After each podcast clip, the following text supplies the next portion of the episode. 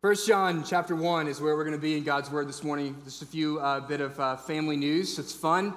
Uh, Sarah, Sarah Jude and Jesse Blakemore got married last week or uh, two weeks ago now. I don't know. They were here last Sunday. Uh, I don't think they're here this morning. Uh, they got married and then ran off to Savannah to start nursing school. But you see them around, hanging around social media. Say congratulations to them. Um, also, just a little bit of also housekeeping, literally housekeeping. Uh, we're sweeping a house off our property. Um, this is uh, for those of you that have any nostalgic feelings about the church house, go visit it now uh, because it's going away. Uh, it's probably for many of you who haven't even noticed that it's there anymore. It's just part of the, uh, the milieu of the property, but there's that church house at the bottom of the hill is ours. It is where the church originally met before they built this building. And um, we are done with the money pit. Um, and it's going down. Uh, Dwight Fisher, are you here? Man, Dwight, should, I don't think Dwight's here. The house, according to Dwight, tried to kill him about 25 years ago. And he has been really, he, he's hated that house ever since. So this is a gift. This is a gift to you, Dwight. We're going to take down the house. I'm not exactly sure what day that's going to happen, but did want to make you aware uh, that that is going to be happening in the near future. All right, God's word. First John verses chapter 1 verses 1 through 4 as we take a break from our series on acts as we dive into 1 john for the course of this semester we'll get back to acts i believe in january uh, and finish the second half of it but let's feed you from somewhere else in god's word for a couple months hear god's word that, that which was from the beginning which we have heard which we have seen with our eyes which we have looked upon and have touched with our hands concerning the word of life. The life was made manifest, and we have seen it and testify to it and proclaim to you the eternal life, which was with the Father and was made manifest to us. That which we have seen and heard, we proclaim also to you, so that you too may have fellowship with us. And indeed, our fellowship is with the Father and with his Son, Jesus Christ. And we are writing these things so that our joy may be complete. This ends the reading of God's holy, inerrant, and infallible word. May the grass wither and the flower fade, but the word of our God may it stand forever. Well, this book that we're diving into is called the Epistle of First John, or the First Epistle of John. You have a title for it in your Bible. It was written, we believe, by the Apostle John, although there is no evidence of that in the book itself. You're, many of us are used to New Testament books being written by Paul, where Paul makes it very clear from the very beginning who's writing it, who he's hanging out with, and who, he's, who, they, who he is. And that, that's not John's style. John just dives right in with a prologue here, with a preface to his book of sorts. But we do believe this is John for a couple reasons, who is the author here. For a couple reasons. One is the internal evidence is uh, linguists or people who study the Bible from what's called a literal grammatical standpoint. It's an academic study. What they try to find is, in order to understand and determine who the authors are, is they compare various books in which we're quite certain who the author is, what's the type of grammar and vocabulary and style of speaking in other books. And the book here, you even find it in the first four, four verses of uh, second or First John, is very similar to the language of the Gospel of John. And so we have internal evidence. There is a lot of similarities. They use the same kind of vocabulary, they have the same kind of themes, the same kind of passions, the same kind of verbiage. And so we, we think internally there is some evidence that this is John. There's also external evidence, and that the earliest church uh, understood and actually espoused and professed that it was John who wrote this book. Uh, many of the early famous church fathers uh, proclaimed and communicated that it was John, the Apostle John, who wrote this book, these three epistles, 1st, 2nd, 3rd John. And so we would hold to them. In fact, Polycarp was one of the earliest church fathers who was a disciple of John, says that it was John who wrote this book. And so we have great confidence both from the internal and the external evidence that is who is writing this. By the way, it is called an epistle. And you might be wondering, what in the world is that? Is that like a, I don't know, the wife of an apostle? This is, that's what's going on here. That is, that is not what's going on here. Epistle meant letter and so that's what John is writing. This letter to the church. We believe it was probably initially written to the church in Asia Minor, to the church in Ephesus, there in Turkey. And so that is a little bit of academic background, and that's all I think we need for right now. But to give you an overview of the book, what is First John about? First John is about and is um, understood by commentators and pastors alike, those who have studied this book in and out, is that this epistle, this letter, is about assurance of salvation. Throughout the letter, the language that John uses that I want you to see is the verb, the word that comes up all over the place is I want you to know. To know. Left and right, he uses this kind of terminology. In other words, he's using that word in the sense of know as in being sure of something, certain of something. John is concerned in this letter that you have, can identify the signs of a true gospel message. He wants to be sure that you understand that message, and he wants you to be sure that you know God personally, that your experience and your faith with God is genuine. And this, it is this common experience for many of you who have been, whether you've been in the church for a number of years, your whole life, or perhaps you're a fairly young Christian, this question comes up left and right. And do I really truly know God? Am I really saved? So much so that many kids, in large part because the churches in which they grow up in, are each week, every week, what they pound into them is, You're not living good enough. And then they have an altar call.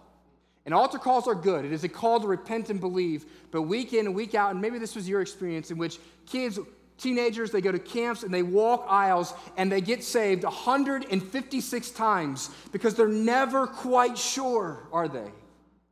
Am I saved? Am I going to heaven or am I going to hell?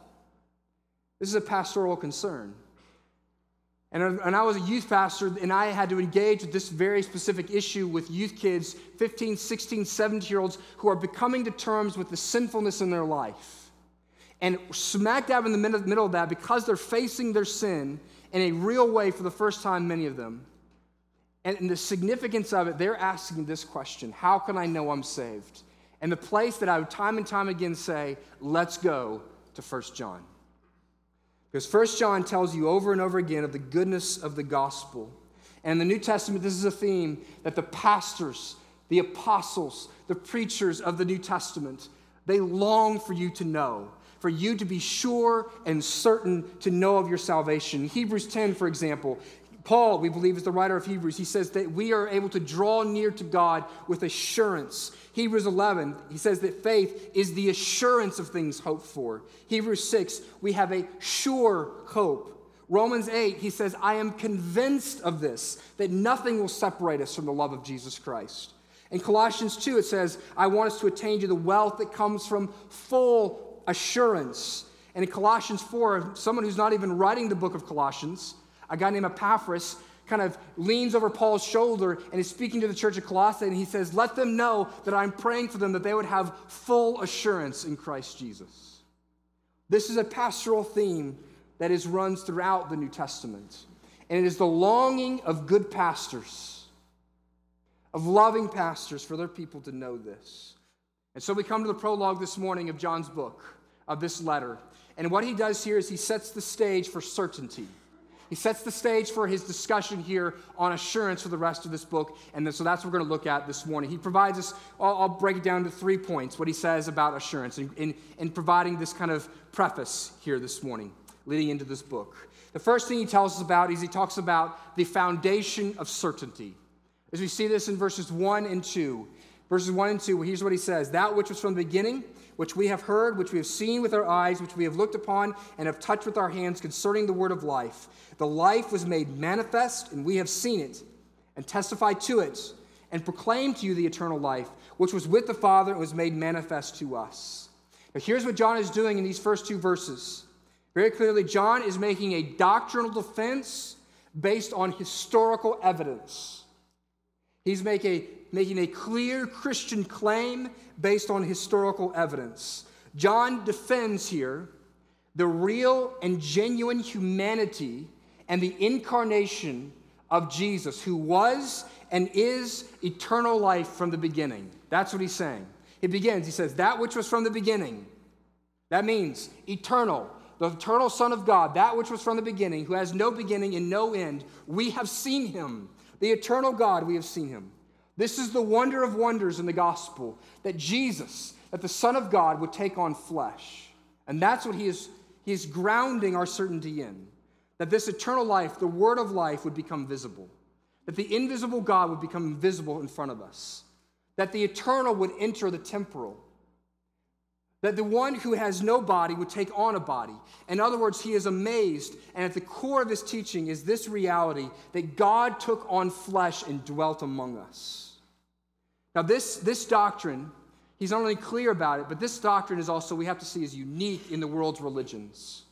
This is unique. This doctrine is specific, but it's also unique. You see, the, many of the doctrines, particularly the New Age doctrines, Eastern religious uh, doctrines, what they would say about the incarnation is that God is in everything. God is immanent. God is present in all things. He is the divine spark. He's in all things. And so, therefore, they, oh, it's okay, the incarnation, that totally makes sense. That God walks among us, that He's with us, Totally cool. That's normal, right? We believe that. So much so that they would say that God is in everything, and therefore they would say everything is God's. That is a, a distortion of what biblical doctrine would say is God is everywhere. God is not in everything. We don't point to trees and say that is divine because God indwells it. God made it and He's around near that tree. He is present with the tree, but He is not in the tree. The tree is not something that we worship. And so, on one side, we have religions that say God is immanent with all things and all peoples. He's incarnated in this way. But then, on the other hand, we have a lot of religions. Primarily, the main ones would be you know of as Islam and Judaism. And they would say that God is so transcendent that there is no way, it is an impossibility that the transcendent God would enter into and become Emmanuel and enter in and take on flesh. Well, the Bible is slicing right in between those. The uniqueness of the doctrine of the scriptures is this is that the incarnation is not normal. God is not immanently present with all things. He is not just a divine spark, but also it says that it is possible. It blows our minds and we don't understand it how the God of gods, the one who spun all things into creation, would take on flesh to the point of becoming a little baby inside the womb of a mother. We don't understand it. It blows our categories. But what John is saying is while we may not understand it, the evidence we have to be, we are confronted with. And so, what the uniqueness of this doctrine is slicing through and saying, listen, it's not normal for God to come in, but He does come in, which means this is a one time, unique, and unfathomable event that changes everything in the world, that God would enter into this world, that He would take on flesh and be Emmanuel with us. So, that's the, that's the doctrine. But then he provides historical evidence of that doctrine. And what is the evidence? We saw him, we touched him, we heard him, we felt him. John is one of the early, he's one of the 12 original apostles.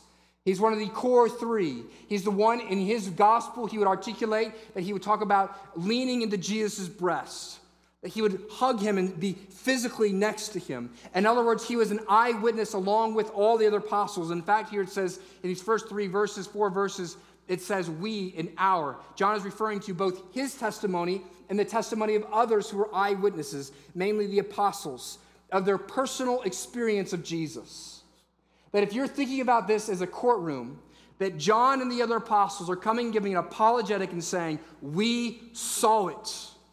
We saw it happen with our own eyes. He's saying, so when we read these accounts of Jesus walking on water and Jesus raising people from the dead and Jesus healing people, those are not simply things that we heard about. Those are things we saw. We saw the evidence of it. We saw those who could not walk walk. We saw those who were dead come alive. And then, yes, we even saw the resurrection of Jesus. We saw him. We were there at the cross. They, they pierced his side. They confirmed he was dead. Do you know the Roman soldiers back then? You know what they were best known for? You know what their number one skill was? Death. They were really good at making sure you were dead. And they're saying that we sat that we saw him dead. The Roman soldiers made sure he was dead, and they confirmed that he was dead. And yet, three days later, he's showing up and he's hanging out with us. Now, we can't explain that, but we cannot deny it. See, this is, this is what a Christian belief is. Will we be willing to be confronted with the undeniable, with the facts, with the evidence? And this is what Christianity we, we rest on. As it is not simply the spiritual kind of nebulous belief that we have. We talked about this at the beginning of Acts.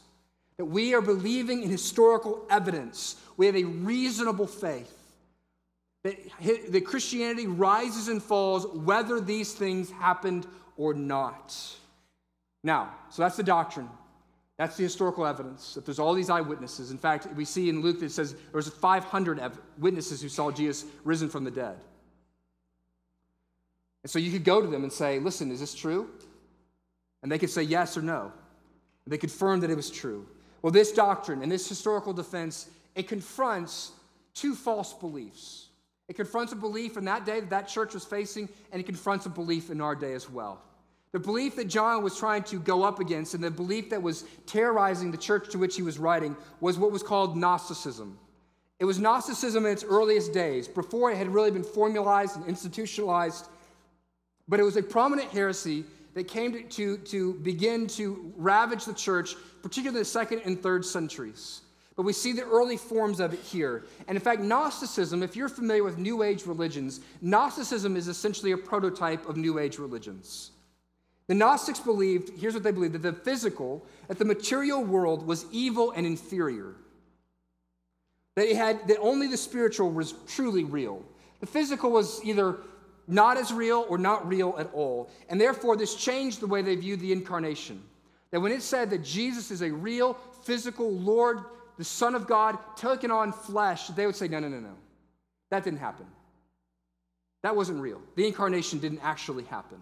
In other words, they're saying that, that God didn't become man, He didn't take on flesh. And they're undercutting the gospel when they do that.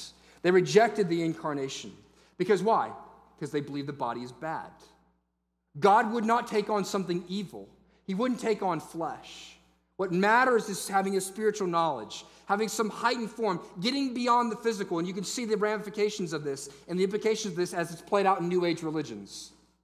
And while you would go, you know what, I want to get outside of the sense of my constraints of my body and even my mind, and I want to get to another dimension, another reality, a more spiritual reality. And so, yes, I'll smoke that. yes, I'll do that. That gets me outside of the physical. It helps lift me up to another dimension, as they would say, to the spiritual realm. Well, this is what Gnostics would say, and this is what John is confronting. He's saying, listen, they're undercutting the very truth that we are claiming here that, G- that it's the Son of God, that God Himself took on flesh. Well, that's who He's confronting then. But He also confronts the beliefs of today. Confronts Gnosticism, but it also confronts what is called subjectivism. By pointing to the fact that what undergirds in the foundation of our certainty is something that has historical evidence, John is stating here that this is not a matter of subjective experience. See, the, the normal uh, claims today is that the religious truth is merely a subjective truth that you can, you can pick up as you will and you can put down as you will. It's all based on your own subjective opinion and your own personal preferences. In fact, Immanuel Kant says this. He's the father of modern philosophy, essentially. He says all religions are subjectively helpful, but they are not objectively true. In other words, what he's saying is we should look for the, the, the, religion that is, that is subjectively helpful to you, and this is how people view religion today. Oh, I'm a, I'm a very spiritual person, and I do this and I do this. Why? Because it's helpful for my marriage. It's helpful for my kids. It helps me do my job. It makes me feel at peace in the world. It's all about whether it's helpful. It's not a, it's not a matter of whether it's true or not, it's how you experience it. So the difference between subjective and objective truth is this subjective truth is I'm warm or I'm cold. Objective truth is that this, the city of Tallahassee is the capital of Florida.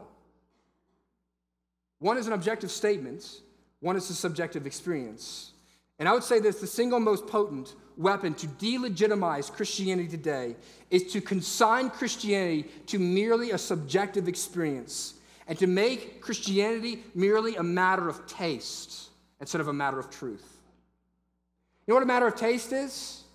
You know, wine is a matter of taste.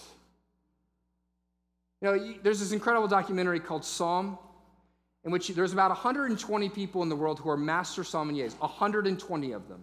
Maybe there's 200 now. In which the whole movie is about how someone goes and reaches the level of master sommelier. But even that, even with that, with all these years, 10 years of training in wine, they all have different opinions as to what they like and don't like. It's a matter of opinion, of personal taste. Music, that's a matter of personal taste, right? Man, some of you love bluegrass. Some of you love country music. Some of you, when country music comes on, it sounds like a cat meowing in the night. And you want nothing to do with that. It's a matter of personal taste. People say that Christianity is in the realm of music and wine. Do I like it? This is where our world puts it. This is where the Ellens and the Oprahs put Christianity. It's in the subjective experience and your preference. And you know why people do this? There's a spiritual reality underneath this. Because if, it, if truth remains subjective, you have control over it. But if it is objective, it has control over you. John Piper says this Many are willing to believe in Christ if he remains merely a spiritual reality. But when we preach that Christ has become a particular man in a particular place, issuing particular commands and dying on a particular cross, exposing our particular sins of our particular lives, then the preaching ceases to be acceptable for many people. Because then, then truth gets to speak into your life. You don't get to own truth. And John says that's the reason he was sure about his teaching. It's because of what they saw confidence in the sense experience. That what we saw, what we heard, what we felt, I felt Jesus' body. And, and, you say, these were not just like mystical guys, right? Remember Thomas? Jesus is risen from the dead. The other disciples see him. Thomas wasn't there, and he goes, eh, no, no, no, no, no, no. Y'all are smoking something. And I will not believe unless I can stick my hands where? In his physical side. And Jesus shows up and says, have a touch. You want to believe, you touch. So, this is the testimony of Christianity. It rises and falls upon this evidence. We don't believe Christianity because it makes us feel good. We believe Christianity because the unexplainable has met the undeniable. But the undeniable evidence of those who would, and witness after witness after witness would say, He did this, He did this, and He did this. So it rises and falls on the evidence, and that's why it's the foundation of our certainty. Is Jesus a real historical person who really did what they say he did? That is the question. You have to look. Are you certain? Have you done your work? Have you done your work? You know, Benjamin Franklin's got a great quote when he says, I don't really care about religion, but I haven't really studied it. oh, that's helpful. That's how often people go. Oh, yeah, Christianity, I don't believe that. Well, have you studied it? Have you actually gone and looked at the evidence? There is an evidence that demands a verdict. Second, John sets the table for this discussion on certainty by pointing to the subject of certainty. The subject of certainty. Verse 3 That which we have seen and heard, we proclaim also to you, so that you too may have fellowship with us. And indeed, our fellowship is with the Father and with the Son, Jesus Christ. Listen, the foundation of assurance and certainty is the gospel of Jesus Christ. The historical, evidential claim that Jesus, the eternal Son of God, took on flesh, lived the life that we should have lived, died the death that we should have died, rose again, and ascended into heaven. That's the historical gospel. But the gospel has a purpose beyond simply what Jesus did, it accomplishes something, it does something for us. And John says that the purpose of this historical defense of the gospel is and believing that and all these things that Jesus did is what? That we might have fellowship with God. Fellowship with God. The story of the Bible is this is that when God created us, we walked with God, we talked with God, God, we felt the presence of God. And what did we do? We rejected him. And ever since, we have been enemies of God. We have been separate from God. We could not walk with God. We could not have access to God. We could not talk to God. And so, what does Jesus do? He comes to reconcile that gap between us so that we might have fellowship with God once again. Now, listen, we have to get over this word fellowship. Because fellowship in the church what we think that means is watching football with Christians or church potlucks. But this word is significantly far more than that. Literally, what the word fellowship, like, there's a homeschool group in our area that's even titled by it. Fellowship is the Greek word koinonia, and it means to share, to share. And so, therefore, when we say what John is saying, the point of the gospel, what Jesus accomplished for you, is you get fellowship with God. What he's really saying is you get to share something with God. And so, what is it we get to share with God? Here's what it is, and this is the profound nature we share the same life as God. Now, that sounds heretical. That sounds too intimate. But that is exactly the truth of the gospel. Let me, let me give some proof. 2 Peter first, chapter 1, verses 3 and 4. It says this His divine power has granted us all things that pertain to life and godliness through the knowledge of Him who called us to His own glory and excellence, by which He has granted to us his precious and great promises, so that through them, what? You might become partakers in the divine nature.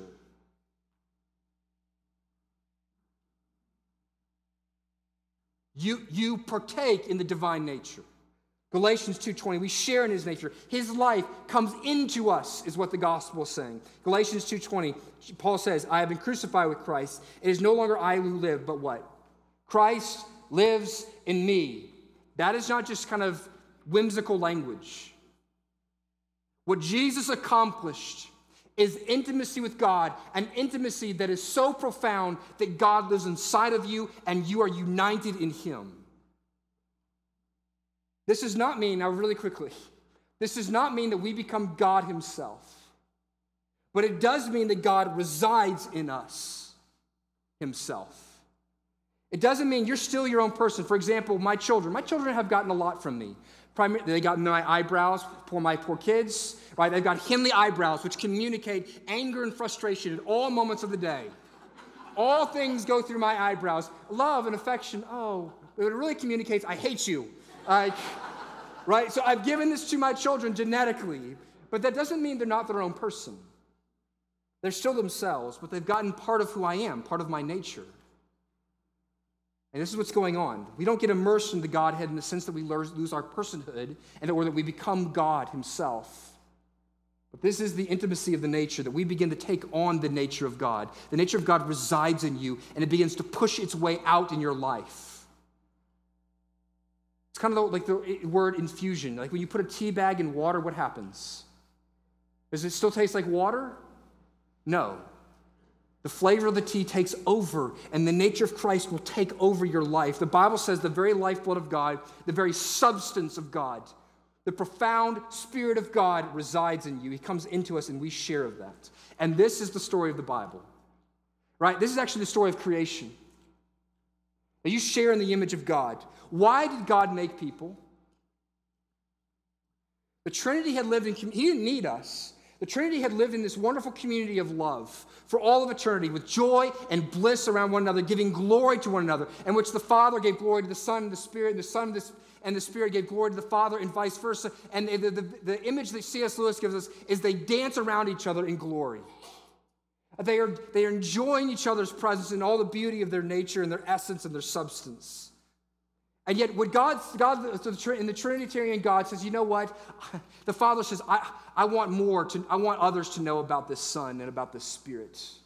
And the Son and the Spirit say, we want to know, others to know, to share in the beauty of the fatherhood of God and this Father, the person of the Father. And to say that we're going to create. Let's create and exhibit ourselves to our creation and have them join in on the dance to enjoy us and to express ourselves to our creation that we've made. This is the story of the Bible. And what did we do? We said, nah, nah. We were junior high boys. The hottest girl at the dance said, You want to dance with me? He said, I'm too scared. I'm going to be a wallflower. I'm going to melt into the wall and I'll reject you and I want nothing to do with you. And so, you know what Jesus did? Jesus said, You know what? I'm going to come to the wall. I'm going to draw you out and I'm going to draw you into the dance. This is the truth of the gospel, the kind of intimacy that we get to experience. And so the question is this What in Christianity are you certain of? And this is the subject. That's why I use that terminology in the point. The subject is this is that you know God in this way. Do I have this intimacy with God? Am I communing with God in this sort of way? Do I have a relationship with God such that I am in Him and He is in me? That is the question. That is what it means to have fellowship. Do you have fellowship with God in this way? This goes beyond simply, yeah, I have devotions. Now, listen, that is, that is on the way to fellowship with God. But fellowship with God is something far more than presence. He abides in you and you abide in him. In fact, that's the word that John's going to bring up over and over again abide, abide, abide. Are you in Christ Jesus? So that's what we want to be sure and certain of is do you have fellowship? Do you know God? Know God. There, there is differences in knowing in the Bible, right? This is graphic language, but when it says in Genesis 2 or Genesis 3, Adam knew Eve and they produced a child. No, that is knowing that is different from the way I know Ed Hogan. Praise God.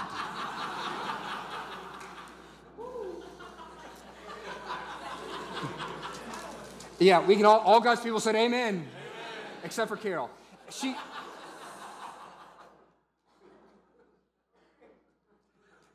There is knowing and there is knowing. In fact, did you know in premarital counseling, this is what I talk about that sex is the actual image of the intimacy between the members of the Trinity. That's why it's sacred.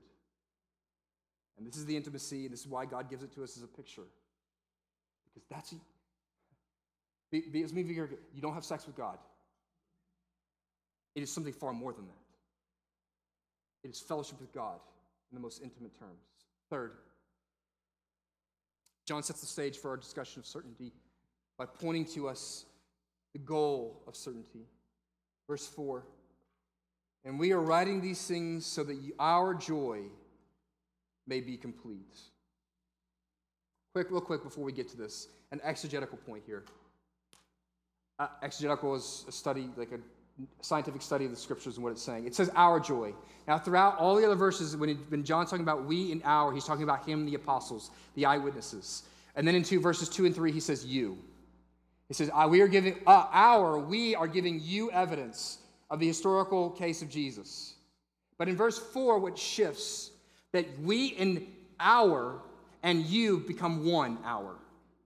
That this is our experience collectively, both our experience as apostles, and now because you have embraced the evidence of Jesus and have fellowship with him, this is our joy as well. Okay, now we get to the point. The fullness and completion of joy is found in knowing God, in fellowship with with God, in sharing life with God. That is complete joy. That is where it is found. And so you might say, well, okay, that's what we've already just looked at. So why, is, why does it seem like there's something beyond? We talked about the fellowshipping. Why is he now saying, I, I write all these things so you can have complete joy? Well, what John is getting at is, the, is a pastoral experience. That John is saying that the reality, the objective nature of your Christian walk is that you have fellowship with God. You get to know God. But there is a vastly big difference between having fellowship with God and knowing you have fellowship with God. And it's called assurance. That there is a gap between knowing and being saved and having the complete joy. And the thing that bridges the joy gap is assurance. Is that I know I'm saved that I know I know God. See, John is pastoring in a world where he's saying, listen, you know God. You have fellowship with God. You are intimate with God. He lives in you and you live with him. But we also live in a world where what? What happens? We live in a broken world where suffering happens. We live in broken bodies in which we sin. And so we begin to ask questions Am I, do I really know God? Does God really reside in me? Am I really in fellowship with him? In fact, at the very end of the book, John says this. He creates this, he, he pits these two together. He shows us. 1 John chapter 5, verse 19. We know that we are from God, and the whole world lies in the power of the evil one. In other words, what he is saying here is, I've written this book so that you know you're of God, even while the whole world lies under the power of wickedness, even while horrible things are going along in your life and around you, and even things that you've done that you can still know in the midst of that that you are of God, that you're connected to God. And it's when you know that that you have joy. It's John's way of saying, I know this, this world is a terrible place. It's under the power of the evil one, but even in the midst of that, you can have joy even now. You see, the question as to why, the question of, of, of, the teenager who comes to me and says, can I, How can I know I'm a Christian? That is, that is a question from brokenness. That is not a question we'll have to ask in heaven. That is a question that we have to ask now. Because we live in a world in which bad things, suffering happens to us, and we ask the question, why would a good God let this happen to me? Am I really connected to Him? Does He really love me? And which we do awful things, and which a man comes to me and says, I've cheated on my wife. Am I really of God? Do I really know God? I have this habitual sin that I cannot get out of my life. I, do I know God? Do I have the, does God reside in me? Do I reside in Him? See, that is the question of, of, of, living in a broken world. We will not have to ask those questions one day, but today we do. And John, as a good pastor, says, I want you to know. And so, what he's going to do for the rest of the book, he's going to say, We're going to walk through the issue of assurance. I want to lead you to having joy. And part of that will be what you believe, part of that will be who you'll surround yourself with, part of that will be how you live, how you love, and what you trust in. And, brothers and sisters, my desire for preaching First John is the exact same reason. Here's one of the things I've come to realize about myself I have a more natural prophetic voice, which means my natural tendency as a pastor is to go wham and to take a stick and like just jab it in you. And Acts has that temperament that it's like, I feel like for the last six months, all I've been doing is going, all right, how do we stink so bad this week? And I have to like goad you, go, do something. And listen, that, that there is a place for that. But what I desperately want for you, what I think will actually drive you out, is when you come to a place of joy. When I have come to trust Jesus, and I love him so much that I got to tell somebody. Because I understand what he has done for me. And I see the evidence, and I know I know him. And I experience his delight over me and his love for me. And so, the pastoral side of me, the thing that's going on inside of my heart, speaks like First John. My temperament speaks like Acts. My heart speaks like First John. And so sometimes as a pastor, I have to say, you know what? I just got to get somebody to give me the language. So, brothers and sisters, this is what I want for you. I want you to be certain that you know God. I want you to, be, to know the fellowship of His experience. You know, one of the best ways that God has given to us to experience fellowship with Him? It's a meal. It's interesting. The old Puritan writers, instead of using the word fellowship, you know how they would translate this word? Communion with God. Common union. In fact, what are we ingesting? That is the picture we're getting here. You see, what God, it's more than simply, right? The table is a representation of what we'll experience in heaven, where God will have union, communion, fellowship with us in the sense of gathering around a table, but it's far more than that. You see, what communion is representing is that you are ingesting the bread and the cup. And we are saying this is the body and blood of Jesus. Not really, but spiritually. In other words, we're saying our life source. We are ingesting the divine nature, the thing that we need most to know God. He's given us a physical representation to remind you of that fact that you are not your own that He comes to reside in you and you in Him. That is what we celebrate at the table. Will you join us, brothers and sisters? Let's pray. This time, those who are serving, you'll come forward. Gracious Heavenly Father, we thank you.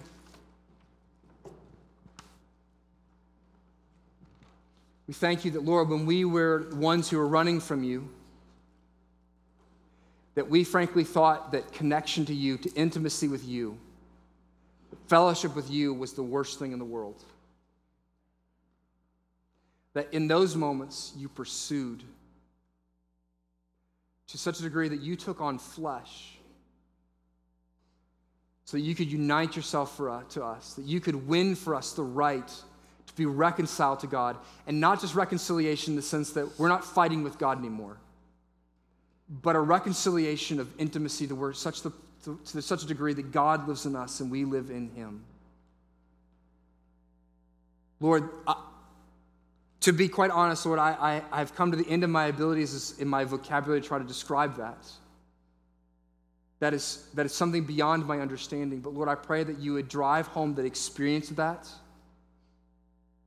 such that it would, it would, it would increase our joy as we grow more and more certain of the Father's love for us. God, we come to your table, this place where you beckon us to come and experience you, to come remember the historically what God, what you did in time and space, to win for us the future right to sit at a table with you in heaven. And we come because we need this table. We forget that you're our power and our life source. We forget that we day in and day out. And so, God, I pray that you would remind us. And that through this simple bread and this simple cup, we set these things aside and we ask that you give us grace to affirm us, affirm in us the truth of the gospel and to help us to enjoy the experience of all that Christ has won for us in the gospel. We pray all these things in the precious name of your Son, Jesus. Amen.